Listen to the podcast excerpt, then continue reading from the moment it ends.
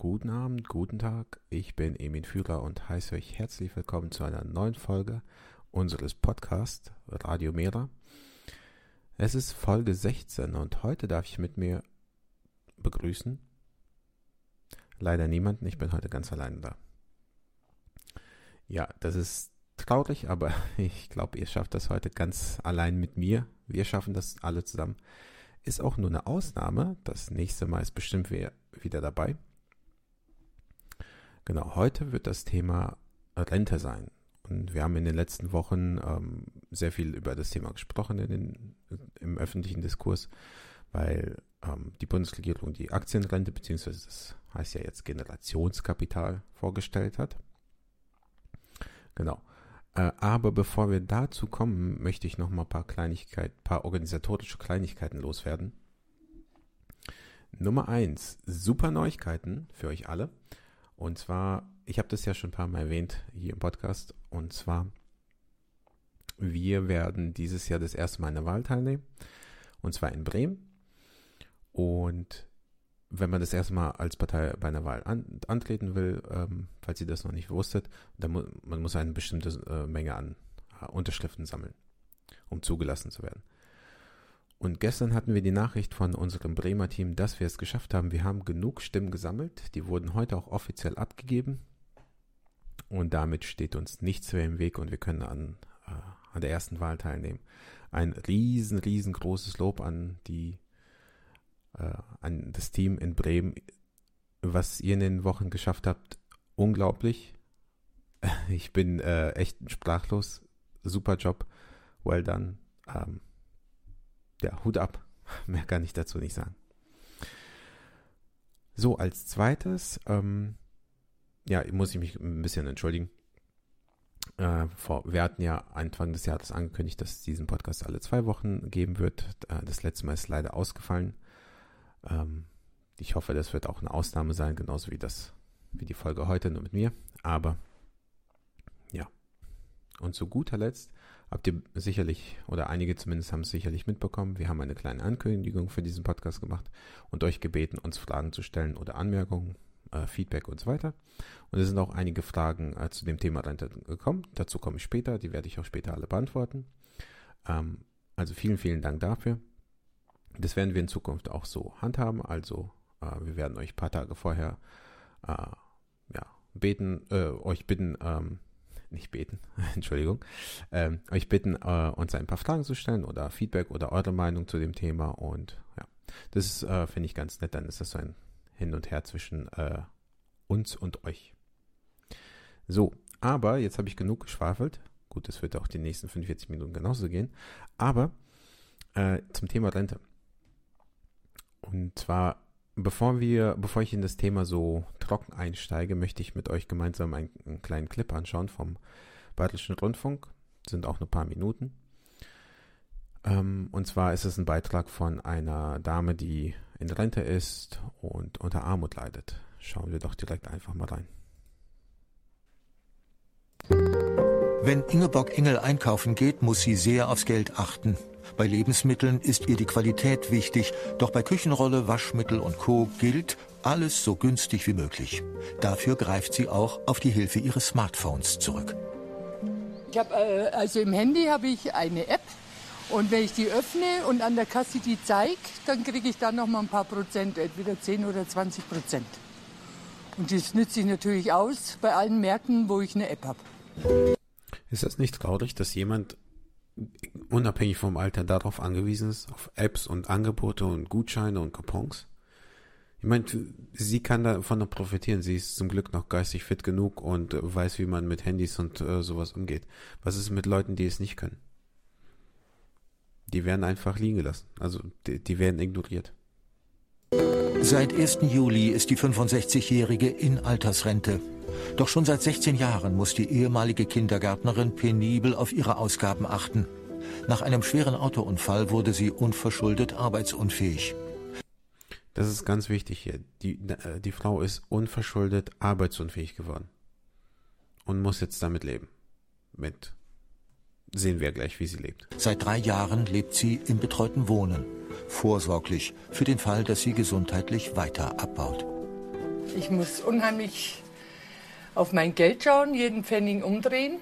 Ich bin in die Rente gekommen und muss mit 800 Euro leben bei einer Miete von 500. Dann können Sie sich ausrechnen, was überbleibt. Nichts. So gut wie nichts bleibt übrig. 800 Euro Einkommen und dabei 500 Euro Miete. Eigentlich ist der Richtwert, dass man circa 30 Prozent oder ein Drittel seines Einkommens für Miete ausgeben sollte. Sie zahlt weit darüber hinaus, weit sogar mehr als 50 Prozent. Und das ist tatsächlich in Deutschland gar keine Besonderheit mehr. In vielen Städten ist es normal, dass man besonders als alleinstehender Mensch mehr als 50, sogar 60 Prozent seines Einkommens für die Miete ausgeben muss. Und mit der Inflation verschwindet mein Geld. Um überhaupt über die Runden zu kommen, hat Ingeborg Engel einen Minijob. Sie betreut nachmittags Kinder in Privathaushalten. Die Arbeit macht ihr Freude und sorgt dafür, dass sie sich Sterbe, Haftpflicht und Zahnzusatzversicherung leisten kann. Die Frau bekommt nicht genug Rente, um sich eine Zahnzusatzversicherung und eine Haftpflichtversicherung leisten zu können. Einfach, das macht einen sprachlos. Ich meine, zum Glück kann die Frau ist, zum Glück ist die Frau fit genug zum Arbeiten und zum Glück macht ihr die Frau, äh, die Arbeit äh, Freude. Aber es gibt Menschen, die können kaum arbeiten oder wenn sie arbeiten, müssen sie irgendwelche Putzjobs machen, auf die sie gar keinen Bock haben, für die sie also nur für eine Zahnzusatzversicherung. Es geht hier nicht um Luxusgut, äh, das sie sich damit kaufen will, sondern um eine Zahnzusatzversicherung. Den Rest des Geldes teilt sie sich ganz genau ein. Ich habe hier einen Umschlag mit der Rennenkasse Urlaubskasse. Na, der ist leer. Ist nichts mehr drin. Da waren mal 200 Euro drin. Dann habe ich einen Umschlag für Elektrogeräte, falls mal Fernseher, Waschmaschine kaputt geht, ist leer. Da waren auch 200 Euro drin. Ich muss das hernehmen, weil mir das Geld nicht mehr langt. Und Monatskasse habe ich noch 300 Euro, weil der Monat gerade begonnen hat. Und damit muss ich jetzt leben, den ganzen Monat. Und wenn ich die Umschläge nicht hätte, also so kann ich mich immer selbst kontrollieren, aufpassen aufs Geld. Man muss sich mal einmal vorstellen, wie viel Zeit in ihrem Leben die Suche nach, beziehungsweise das Geld an sich für sie einnimmt. Und da geht es nicht darum, oh, was kann ich mir Tolles leisten diesen Monat, sondern wie komme ich um die Runden, Tag für Tag. Was das mit einem Menschen macht, ist einfach, das kann man nicht beschreiben, das macht einen psychisch, emotional total kaputt. Reicht es doch mal nicht, wendet sie sich an den Verein Lichtblick Seniorenhilfe. Für mich war es eine ganz arge Hürde, wirklich die Hosen runterzulassen und zu sagen, ich brauche Hilfe, weil ich eigentlich ein Mensch bin, der selber kämpft und wirklich alles versucht, um durchzukommen. Und dann hilft mir echt dieser, diese tollen Leute, das ist mein letzter Lichtblick, der Verein. Und es sind wirklich Engeln. Auch das ist so eine Sache. Menschen wollen grundsätzlich erstmal auf eigenen Beinen stehen. Sie wollen für sich selber sorgen. Sie wollen nicht auf, äh, auf Hilfe angewiesen sein. Auch das macht Menschen kaputt, wenn sie andauernd um Hilfe betteln müssen bei, bei Vereinen, bei sonst was. Darüber hinaus, wie viele Vereine gibt es in Deutschland, auf die sich die Bundesregierung einfach stützt, damit diese Vereine sich um die nötigsten, um die härtesten Fälle in Deutschland kümmert, um die Schwächsten der Schwächsten. Die Bundesregierung ignoriert das. Sie müsste eigentlich dafür sorgen, die Bundesregierung müsste eigentlich in der Pflicht sein, dass diese Vereine, wie zum Beispiel die Tafel oder jetzt der Verein, der hier angesprochen wurde, dass diese Vereine gar nicht nötig sind. Aber die Bundesregierung wälzt komplett ihre Arbeit an solche gemeinnützige Vereine ab. Man hat gesehen in der Corona-Krise und dann später während der Inflation, dass die Leute zur Tafel gehen, die Zahlen sind explodiert. Es gibt nicht genug Leute, die da bei der Tafel helfen. Und auch das wird von der Regierung komplett ignoriert. Und dennoch fühlt sich Ingeborg Engel vom Leben ausgeschlossen. Viele Freizeitaktivitäten sind nicht drin. Ans Ufer des Starnberger Sees geht sie nur selten. Der Anblick schmerzt. Ich kann mich kaum noch freuen. Meine Gedanken fressen mich auf. wie lebe ich weiter, wie erlebe ich meine Rente. Deswegen kann ich mich an so tollen Bilder eigentlich nicht mehr erfreuen. Genau das meine ich. Wir machen die solche Menschen einfach psychisch komplett kaputt.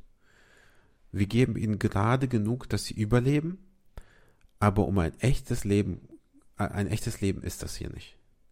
Das, das, das hat nichts mit sozialer Teilhabe zu tun, das hat nicht mit Absicherung zu tun, das ist einfach nur, wir geben den Menschen gerade so, damit sie überleben. Mehr nicht. Kein Cent mehr. Was wir brauchen, ist eine bedingungslose Rentengarantie in Deutschland. Eine Rentengarantie, die weit über der Armutsgrenze ist. Die solide über der Armutsgrenze ist und komplett vom Staat finanziert. Keine blöden Rentenbeiträge, keine Riester-Rente, keine Aktienrente, nichts von alledem. Eine staatlich garantierte Rente für alle. Aber da komme ich später noch zu. Gleich äh, oder später wird noch in diesem Beitrag, wir hören jetzt hier auf, aber später erzählt sie die Frau noch, dass äh, ihre Wünsche, was sie sich eigentlich leisten will. Ein Hund gehört dazu. Ein Urlaub in einer Therme. Also komplett banale Wünsche. Wünsche, die ihr auf jeden Fall erfüllt sein sollten. Wir entscheiden uns dagegen. Und die, die Regierung ignoriert diese Wünsche einfach, ganz klar. Ja, warum wollte ich äh, unbedingt dieses Video und kurz anschauen mit euch? Ähm, ich finde besonders, äh, wenn wir später über Aktienrente, über Beiträge, über Gesetze und so weiter reden, das ist ab einem gewissen Punkt sehr abstrakt, sehr weit weg. Ähm, und in der Politik ist es meiner Meinung nach extrem wichtig, ab und zu mal ein paar Schritte zurückzugehen und äh, zu schauen, was ist das, über was wir hier reden. Ähm, und das sind Schicksale wie die Frau jetzt. Es ist meiner Meinung nach einfach eine Schande, eine komplette Bankrotterklärung für ein Land wie Deutschland, äh, wenn wir die Schwächsten in unserer Gesellschaft so, so dermaßen im Stich lassen. Äh, die Frau kann nichts dafür. Sie hatte einen Schicksalsschlag erlitten. Sie hat ihr Leben lang gearbeitet und tut es auch jetzt noch, äh, obwohl sie Rentnerin ist. Nur um aufzustocken. Äh, Im Beitrag haben wir gehört, wofür hat sie gearbeitet, um sich eine Zahnzusatzversicherung leisten zu können. Ihre Wünsche, so banal und einfach ein Hund, ein äh, Urlaub in der Therme. All das sollte in einem reichen Land wie Deutschland möglich sein für die Leute. Und das ist auch drin. Es ist einfach eine politische Entscheidung, dass wir diesen Leuten dieses bisschen Glück nicht erlauben, nicht zulassen. Und eins will ich äh, noch dazu sagen, die Dame hier gerade im Beitrag, die ist bei weitem nicht alleine, die steht nicht alleine da. Ich habe mir hier mal Zahlen rausgesucht ähm, vom Familienministerium, die sind zwar von 2021, immer noch relativ aktuell. 22 Prozent der über 80-Jährigen leiden unter Altersarmut. Das bedeutet, sie haben ein Einkommen, das geringer ist als 1176 Euro im Monat. Da muss man auch äh, natürlich unterscheiden zwischen Männern und Frauen. Frauen äh, leiden wesentlich öfter unter Altersarmut als Männer. Ähm, kommt allein dadurch, ähm, dass Frauen zu Arbeitszeiten weniger Gehalt bekommen, weniger in der Rentenkasse einzahlen und deshalb auch weniger zurückbekommen. Ähm, diese Zahl, diese 22 Prozent, die steigt seit 20 Jahren kontinuierlich an.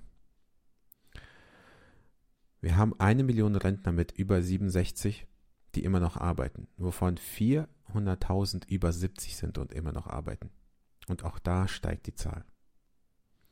Das sind nicht Menschen, die gerne arbeiten. Wenn du mit 70 gerne arbeitest, all power to you. Bitteschön. Wenn du es noch körperlich kannst und es willst, kein Problem. Aber das sind nicht die Leute. Nur ein Bruchteil davon will gerne noch weiterarbeiten. Die meisten davon müssen weiterarbeiten, um sich, wie die Name vorhin im Beitrag, einfach eine Zusatzversicherung, eine Krankenversicherung äh, leisten zu können. Ein, ja, so Dinge. Und jetzt wird oft darüber geredet, ähm, besonders in Deutschland so alle Jahre wieder, kommt mal dieses, oh, wir müssen das Renteneintrittsalter erhöhen ähm, ist meiner Meinung nach eine totale Nebenkerze. Äh, das ist das Erhöhen des Renteneintrittsalters hat allein die Folge, dass die Leute weniger Rente bekommen. Denn na, wenn man zu früh in die Rente geht, zu früh sage ich jetzt, ähm, dann wird die Rente ja entsprechend gekürzt. Äh, denn wenn man sich mal anguckt, die derzeitige Grenze ist ja bei 65, steigt ja demnächst auf 67. Ähm, aber im Durchschnitt, der, das reale Eintrittsalter der Deutschen ist bei 63, 64 Jahren alt. Jahren. Sprich, die Leute gehen jetzt schon vor der Grenze von 65 in die Rente. So. Sprich, wenn wir jetzt einfach die Grenze nur nach oben setzen, wird das nichts daran ändern, dass die Leute trotzdem früher in die Rente gehen. Also wir würden den Leuten einfach nur weniger zahlen. Anstatt dann äh, zwei Jahre, dann sieben Jahre oder wie hoch wir die Grenze aussetzen würden. Also auch das, ähm, es, es ist keine Lösung äh, für das eigentliche Problem der Rente. So, aber jetzt haben wir einen tollen Finanzminister, ne? Christian Lindner. Äh, toll, ich mache Anführungszeichen hier für alle, die es nicht sehen äh, und nur den Podcast hören. Ähm, ja, er kam jetzt mit der Idee äh, Aktienrente. Was genau ist das überhaupt? Also die Aktienrente ist ähm, ein bisschen, der Name ist ein bisschen irreführend, äh, denn das Geld wird allgemein nicht nur in Aktien angelegt, sondern äh, breiter gefächert, da komme ich später noch genauer zu. Aber im Endeffekt ist die Idee, man nimmt eine große Summe an Geld oder eine gewisse Summe an Geld, äh, legt, sie in, äh, legt sie gewinnbringend an und äh, erfreut sich dann nach so und so vielen Jahren der Rendite. So. Jetzt, äh, laut Lindners Plan sind das jetzt dieses Jahr erstmal 10 Milliarden Euro und es sollen auch 10 Milliarden pro Jahr werden, wobei das auch noch nicht ganz feststeht. Äh, allgemein kann man auch sagen, zu der Aktienrente ist noch nicht alles hundertprozentig äh, bekannt. Äh, einige Daten fehlen uns dazu noch, aber soweit jetzt der Stand.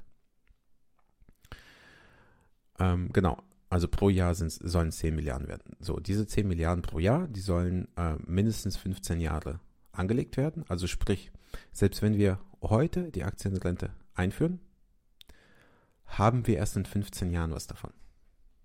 Eine kurzfristige Lösung ist das jetzt nicht, würde ich mal behaupten. Ja, 10 Milliarden Euro jährlich, das hört sich jetzt erstmal viel an, ist es aber im großen Kontext gar nicht. Wenn man sich das einmal durchrechnet, also 10 Milliarden Euro jährlich, äh, über 15 Jahre mit äh, Zinses, Zinsen und Dividenden und bla bla bla und dann rechnet man alles zusammen. Äh, das hat mal Linda gemacht in einem Interview. Dann rechnet er so mit 300 Milliarden äh, Euro, die dann äh, als Kapital da liegen und uns äh, ja, Renditen bringen. Ähm, sagen wir mal vielleicht 400, je nachdem wie, wie die Kurse dann schwanken. Dann haben wir 30 bis 40 Milliarden Euro jährlich, die wir dann daraus bekommen.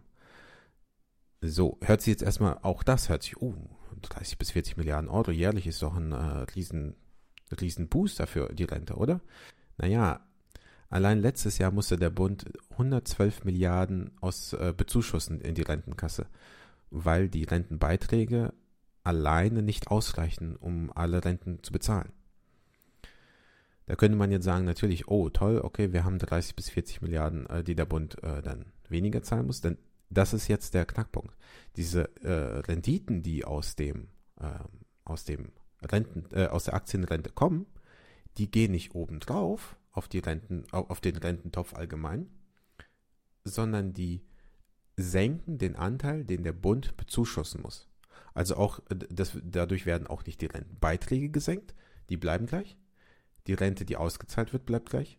Das Einzige, was sich verändert, ist der Anteil, den der Bund bezuschusst in den Rententopf. Und das macht sowohl für den Beitragszahler als auch für die Rentner überhaupt keinen Unterschied. Vollkommen egal. Also wofür ist das jetzt die Lösung? Für nichts, ganz genau. Es ist für nichts die Lösung. Äh, das ist ganz wichtig äh, bei der ganzen Sache zu, ähm, zu verstehen ist. Das, was hier verändert wird, ist lediglich, wie viel und wie der Bund äh, Geld reingibt in, äh, in den Rententopf. Und das war's. Mehr ist das nicht. So, und dazu kommt auch noch die Tatsache, wie das Geld angelegt wird. Denn das, das allein ist auch noch problematisch. Äh, wie ich vorhin angesprochen habe, das Kenfor-Institut äh, diese, soll diese Milliarden bekommen und äh, gewinnbringend für die Bundesregierung anlegen. Das Kenfor-Institut wurde ursprünglich mal gegründet, um die äh, Entsorgung von Atommüll zu finanzieren. Ähm, aber das ist nur so ein Fakt am Rande, das ist eigentlich ziemlich unwichtig. So, und wenn man mal auf die Website vom Kenfor-Institut geht, dann kann man sich anschauen, wo genau jetzt angelegt wird. Ähm, wie, auch, wie, ich auch gesagt habe, äh, das wird nicht nur rein in Aktien angelegt, die 10 Milliarden, das nur zu 35 Prozent in Aktien, aber ja. So, dann haben wir 25 Prozent, die das Kenfor-Institut in äh, risikotragende Anleihen ähm, investiert. Und das sind zum Beispiel Unternehmensanleihen sowie Staatsanleihen von Schwellenländern. Äh, und wenn man sich dann überlegt, was das bedeutet, das heißt, wir investieren Milliarden und sehr viele Milliarden in Schwellenländer, in Schwellenländer selbst und Unternehmen und äh, extrahieren dann die Gewinne von denen für unsere Rentenkassen. Wir beuten dann quasi dadurch wieder den globalen Süden aus. Dann haben wir 10% risikoarme Staatsanleihen. Äh, das sind dann zum Beispiel äh, Staatsanleihen von ja, entwickelten Ländern wie zum Beispiel Deutschland, Frankreich, äh, USA, Großbritannien, sowas.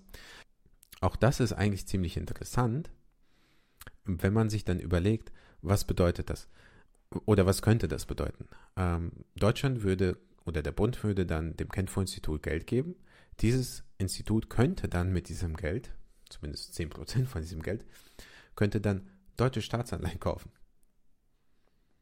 Und wie äh, dann würde Deutschland diese äh, Zinsen für die Staatsanleihen bezahlen, womit das Kenfor-Institut Geld macht, was wieder Gewinn für uns ist. Also das, ne, das dreht sich dann einmal im Kreis, bis auf die Tatsache, dass das Kenfor-Institut selber natürlich ein bisschen davon abzwackt.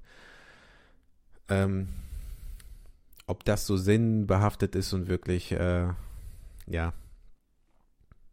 naja, da, das wage ich mal zu bezweifeln. Und jetzt kommen wir aber zu dem interessantesten Teil und das sind die illiquiden Anlagen. Das sind 30 Prozent davon. Und was heißt illiquiden Anlagen? Das sind äh, Anlegeklassen Private Equity, Private Debt, Infrastruktur sowie Immobilien. So, wenn man dann überlegt mal, ähm, das bedeutet, im Endeffekt würde die Bundesregierung darauf setzen, dass die Immobilienblase, zum, zum Beispiel in Deutschland, immer weiter ansteigt und anwächst. Dass Immobilienpreise immer weiter in die Höhe schießen, weil das würde Renditen für uns bedeuten, für unsere Rentenkasse. Ob das so toll für die Menschen ist und am Ende auch für die Rentner, auch da wage ich mal zu bezweifeln. Private Equity, ähm, ganz genau das gleiche Infrastruktur. Besonders der Punkt Infrastruktur ist äh, sehr interessant, denn was bedeutet das? Diese ähm, das Geld wird investiert in Unternehmen und in Unternehmen ähm, profitieren in der Regel eigentlich immer davon, dass Infrastruktur privatisiert wird. Privatisierte Infrastruktur ist für die Bürger aber immer eine Katastrophe. Eine komplette Vollkatastrophe. Das ist am Anfang ganz fancy und äh, sieht am Anfang schön aus und dann geht es für die Hunde, wird immer teurer, immer teurer und fertig.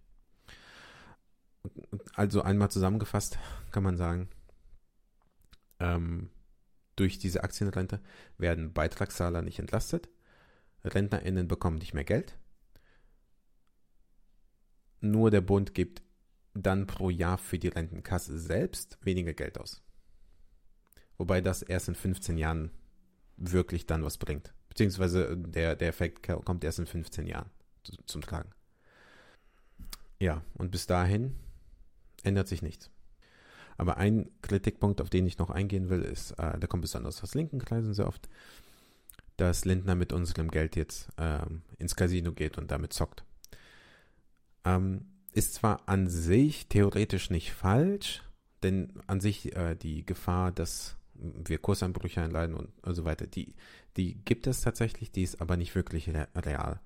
Ähm, also die Wahrscheinlichkeit ist so enorm gering. Davon mal abgesehen gab es auch schon die Bestätigung, dass äh, der Bund für mögliche Verlust, Verluste, äh, das würde der Bund ausgleichen. Wo sich dann auch wieder die Frage stellt, okay, warum machen wir diesen ganzen Zirkus? Äh, behaltet die Frage mal im Hinterkopf, die kommt dann, äh, die wurde auch von einem unserer Zuschauer äh, gestellt, da komme ich nochmal nachher drauf. So, aber jetzt habe ich lang darüber geredet, warum die Aktienrente eine ziemlich blöde Idee ist. Was ist denn unsere Idee? Ja, unsere Idee ist eigentlich ziemlich simpel, wenn man sich das mal anschaut. Unsere Idee beinhaltet eigentlich zwei Dinge. Äh, zwei oder zwei große Dinge. Natürlich spielen da noch andere Faktoren mit rein, aber zwei ganz wichtige Punkte. Punkt eins ist, wir brauchen eine Rentengarantie. Das ist enorm wichtig. Und zwar diese Rentengarantie ist erstmal für alle und es muss eine, äh, eine Mindestgrenze geben, die jeder bekommt, no questions asked. Das heißt, in Deutschland wären das mindestens 1200 Euro, wenn man, hatte ich ja vorhin kurz erwähnt, also als äh, Armuts- äh, oder Leute fallen ähm, in die Altersarmut, wenn sie ein Einkommen von weniger als 1176 Euro haben. Wobei, wie gesagt, das war die Zahlen von 2021. Durch die Inflation ist das natürlich etwas gestiegen. Also 1200 ist das aller, aller, aller Mindeste, was jeder Rentner äh, in Deutschland bekommen sollte das Allermindeste. Und dann ist es auch noch ganz wichtig, dass wir alle Menschen gleich behandeln, was die Rente angeht.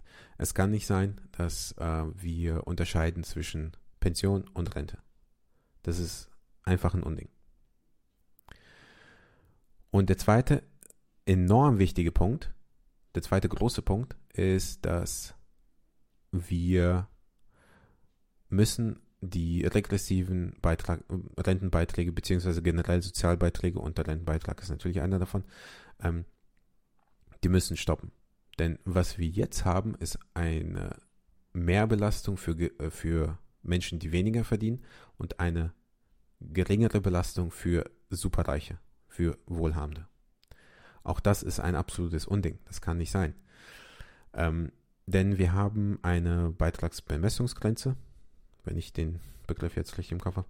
Ähm, sprich, ähm, die Beiträge erhöhen sich nur bis zu einem gewissen Punkt und dann, das war's. Sprich, jemand, der 15.000 Euro verdient im Jahr, zahlt das gleiche an äh, Rentenbeiträgen wie jemand, der äh, einen Lohn von 400.000 Euro hat. Wenn man sich mal äh, anguckt, was äh, laut zum Beispiel Herr Linder und das Problem mit der Rente ist, er behauptet ja immer wieder, dass ähm, die Rente nicht tragbar ist, weil der Bund immer mehr bezuschussen muss.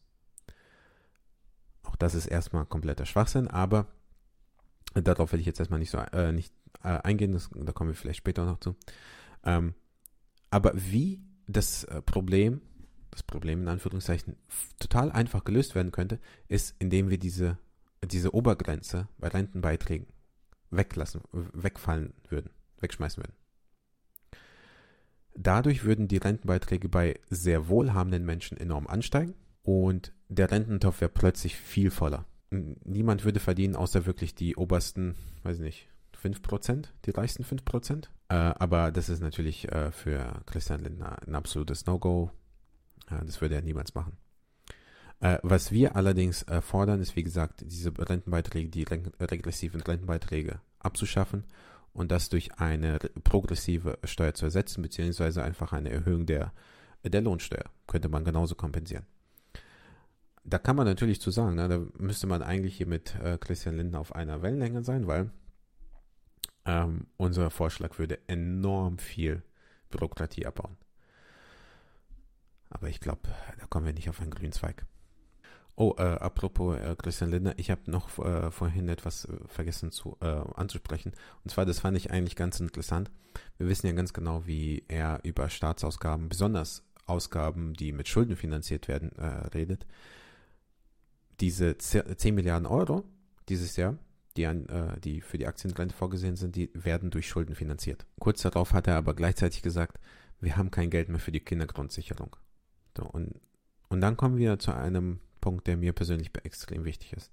Denn die ganzen Diskussionen, die wir andauernd über die Rente führen, egal ob das jetzt Erhöhung des Rentenbeitrags ist, ob das äh, Erhöhung des Renteneintrittsalters ist, ob das jetzt wie die, diese Aktienrente ist, all das fokussiert sich rein auf die monetäre Seite.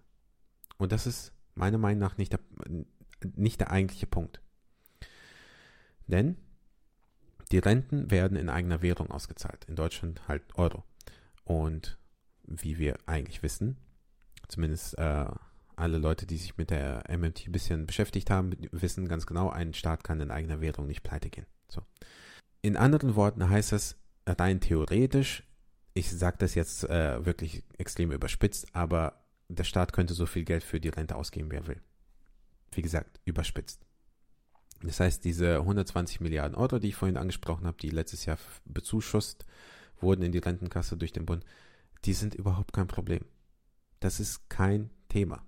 Wenn man dann auch noch guckt, okay, wo, wo landet das Geld? Das Geld, das der, das der Staat dann ausgibt für die Rente, äh, wandert direkt auf die Konten der Bürger in Form von Rente. Und die geben das zu 90 oder 100 Prozent direkt wieder aus.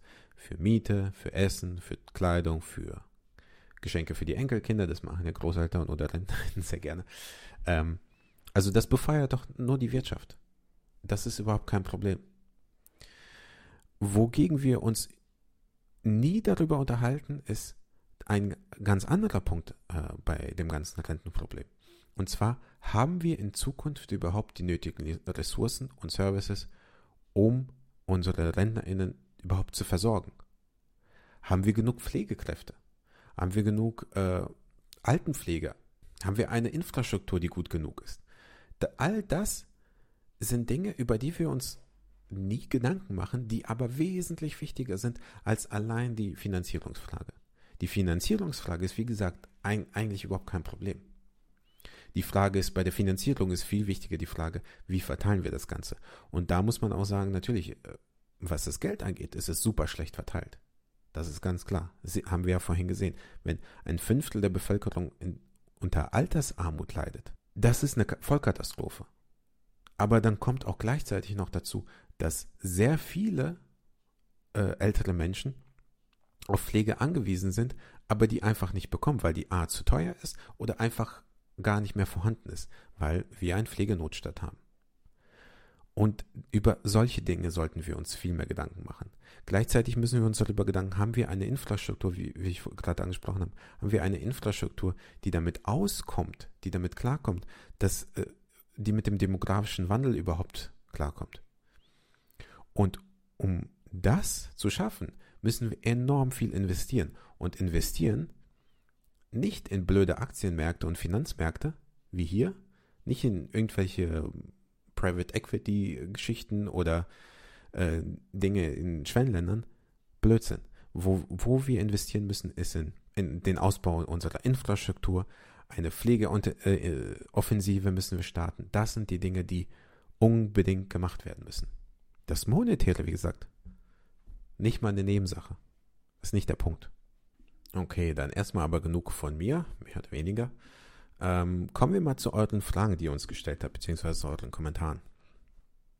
Die erste Frage lautet, Holland und Schweden werden als Vorbild für die Aktienrente angepriesen.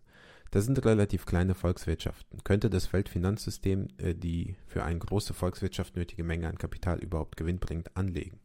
Wenn man sich anguckt, wie gewaltig die Finanzmärkte überall ähm, auf der Welt sind, sehe ich das erstmal nicht als großes Problem an. Was ich, das hatte ich vorhin auch schon angesprochen, was ich als Problem sehe, ist, dass wir einen viel zu großen Fokus generell auf die Finanzmärkte legen. Und was interessant ist dabei ist, ich habe mein Buch gelesen, ähm, da stand denn, dass Finanzmärkte sehr lange nicht, überhaupt nicht in den BIP einge, äh, eingerechnet wurden, weil man davon ausgegangen ist, Finanzmärkte sind nicht wertschöpfend. Äh, und dadurch gibt es überhaupt keinen Grund, äh, die in, in, ja, ins Bruttoinlandsprodukt überhaupt äh, einzurechnen. Und natürlich, äh, mittlerweile tun wir es. Und allein dadurch sind die Finanzmärkte extrem explodiert ähm, weil man dem natürlich auch eine viel größere Bedeutung beigemessen hat. Und das tun wir heutzutage immer noch. Also die, ähm, wie wir jetzt auch mit der Aktienrente sehen, es wird einfach enorm viel Geld da reingepumpt, ohne wirklich darauf zu achten, okay, haben wir wirkliche Wertschöpfung in der, in der Wirtschaft. Okay, Frage 2. Kann es sein, dass die Versicherungskonzerne, die die riesigen Mengen an Kapital sicher und profitabel anlegen müssen, den Staat dazu drängen werden, immer mehr Infrastruktur zu privatisieren und deren Nutzen dann entweder per Gebühren oder per Zuwendung aus dem Staatshaushalt an die privaten Investoren zu bezahlen? Durchaus möglich. Äh, ich bin mir sicher, Christian Lindner wird jetzt, äh, würde jetzt aufschreien und sagen, oh mein Gott, nein, die sind unabhängig. Genau, er würde jetzt immer sagen, oh mein Gott, nee, das Institut ist unabhängig und deshalb würde es niemals dazu kommen, ist natürlich Blödsinn. Ähm, also ja, die Gefahr besteht dadurch äh, auf jeden Fall, besonders ähm, wenn wir vorhin, wie vorhin ausgerechnet, ein so enormes, ähm, also von 300, 400, 500 Milliarden äh, Kapital da reinstecken. Ja, dadurch äh, könnten sie auf jeden Fall großen Einfluss auf die, äh, auf die Bundesregierung nehmen, ja, durchaus. Okay, Frage 3. Wird das Problem immer weniger aktive Beschäftigte müssen immer mehr Rentner versorgen nicht künstlich herbeigeredet, weil man stillschweigend akzeptiert, dass, das Pro, dass die Pro, Pro, Entschuldigung, dass die Produktivitätssteigerung schon seit den 1970er Jahren nicht bei den Beschäftigten angekommen ist, sondern den Kapitaleignern fließen. Würde man das nicht akzeptieren, wäre die Rentenfinanzierung per Umlage kein Problem. Sehr interessante Frage und äh, da sind jetzt einige Punkte drin, auf die ich eingehen will. Nummer eins. Äh, es ist durchaus so, dass ein sehr, sehr, sehr großer Teil der Produktivitätssteigerung nicht bei, bei den normalen BürgerInnen angekommen ist. Das ist richtig. Ähm, der Reallohnzuwachs äh, war in den letzten Jahren besonders in den äh, unteren Dezilen einfach kaum existent, super gering. Ähm, und wenn man jetzt äh, sich überlegt, ja, wir haben durch dieses umlagefinanzierte System, nochmal ganz kurz für alle, die dies nicht wissen, das bedeutet, ähm, dass Leute, die heute die äh, Rentenbeiträge zahlen, ähm, das kommt nicht in deinen Topf und man bekommt das gleiche Geld wieder als Rente ausgezahlt, sondern äh, meine Rentenbeiträge finanzieren jetzt die Rente von anderen Leuten. So. Genau. Und wenn man jetzt sich anguckt, ähm, würde man würden die Löhne entsprechend steigen bei den ganzen äh, Arbeiter, ArbeiterInnen in Deutschland, wenn dementsprechend auch die, äh, die Rentenbeiträge wesentlich höher, wodurch die Umlage, also sprich, äh, die Rentenbeiträge wären höher, der Rententopf wäre wesentlich größer und man könnte mehr aus, beziehungsweise der Bund müsste gar nichts oder einfach nur weniger bezuschussen, damit der Rententopf groß genug ist. Äh, das ist durchaus richtig, aber wenn man sich mal überlegt, die Tatsache, dass wir überhaupt so ein umlagefinanziertes System haben, ist wozu? Es macht überhaupt keinen Sinn. Weil wenn man sich anguckt, was passiert, wir zahlen ein, äh, Rentenbeiträge, die kommen in einen Topf und man merkt, okay, ist das jetzt genug, ist das nicht genug? Okay, wenn nicht genug, dann packen wir noch was rein. W wozu macht man sich denn Stress? Also dann kann man ja daraus sagen, das macht ja keinen Sinn. Machen wir mal ein kleines Gedankenexperiment. Nehmen wir an, in 100 Jahren sind wir an einem Punkt angelangt, wo pro Arbeiter 400 RentnerInnen kommen. Diese eine Person könnte unmöglich so viel verdienen, um, damit die Rentenbeiträge groß genug sind, um 400 RentnerInnen zu versorgen. Mit Geld.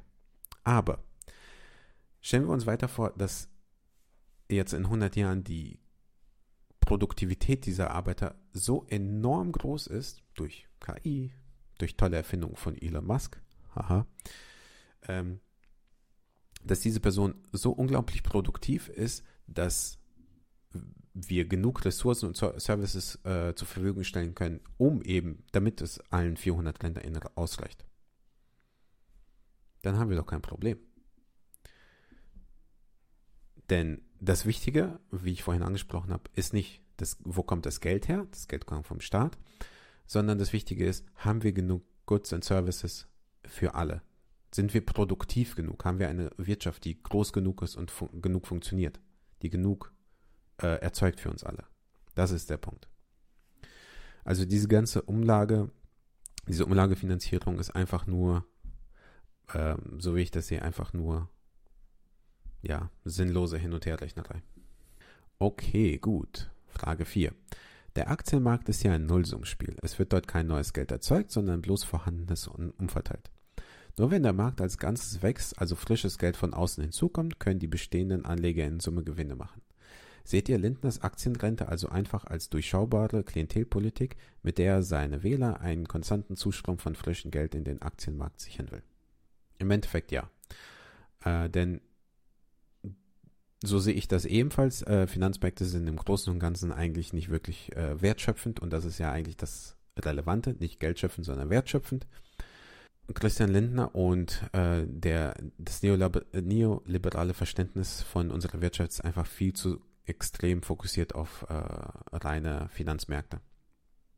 Die bringen an sich nichts, die stellen nichts her, die produzieren nichts, sie geben uns keine relevanten Services. Äh, von daher, ja. So, und dann kommen wir auch schon zur fünften und letzten Frage. Ist es nicht ökonomisch völliger Unsinn, äh, die Milliarden in Aktienrente zu binden, wenn man so viele Investitionsstaus äh, hat in Bildung, Infrastruktur, Digitalisierung? Wenn wir das Geld jetzt in Schulen, Unis, Bahnausbau stecken, gibt es doch eine viel höhere Rendite. Und ja, auch das ist vollkommen richtig. Äh, wenn man das Geld nimmt und in reale Dinge steckt, äh, in wichtige Dinge investiert, wo wir, wie hier auch angesprochen, enorme Investitionslücken haben in Unis, in Schulen, in, ähm, in den Klimaschutz und so weiter und so fort. Das wäre wirklich sinnvoll. Da hätten wirklich alle was von. Die Aktienrente alleine macht da keinen großen Unterschied. Die ist äh, wirklich alleine fokussiert auf diese monetäre Geschichte. Aber sonst nichts. Und damit kommen wir auch schon zum Ende. Das war auch schon die letzte Frage. Ich hoffe, die Folge hat euch trotzdem gefallen, auch wenn ich nur alleine da war. Wie gesagt, das nächste Mal verspreche ich euch, bin ich nicht mehr alleine. Da kommt äh, jemand dazu. Vielen Dank nochmal für die Fragen und Kommentare, die von euch gekommen sind. Ähm, das werden wir beibehalten. Das hat mir auf jeden Fall äh, Spaß gemacht, eure Fragen äh, zu bekommen. Wenn euch die Folge gefallen hat, lasst gerne ein Like da. Wenn ihr mehr sehen wollt, äh, lasst gerne ein Abo da.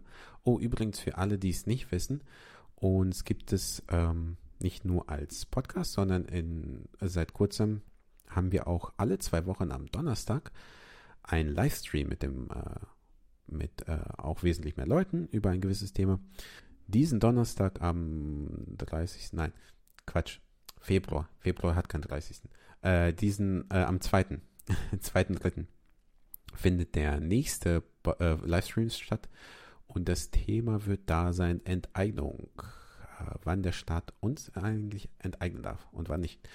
Ähm, ja, wenn ihr dabei sein wollt, sehr gerne. Wir würden uns freuen, wenn ihr zuschaut. Wie gesagt, diesen Donnerstag um 19 Uhr auf unserem YouTube-Kanal. Ähm, lasst äh, gerne ein Abo da, gebt uns Feedback, stellt uns weiter Fragen und in diesem Sinne, bis zum nächsten Mal. Ciao.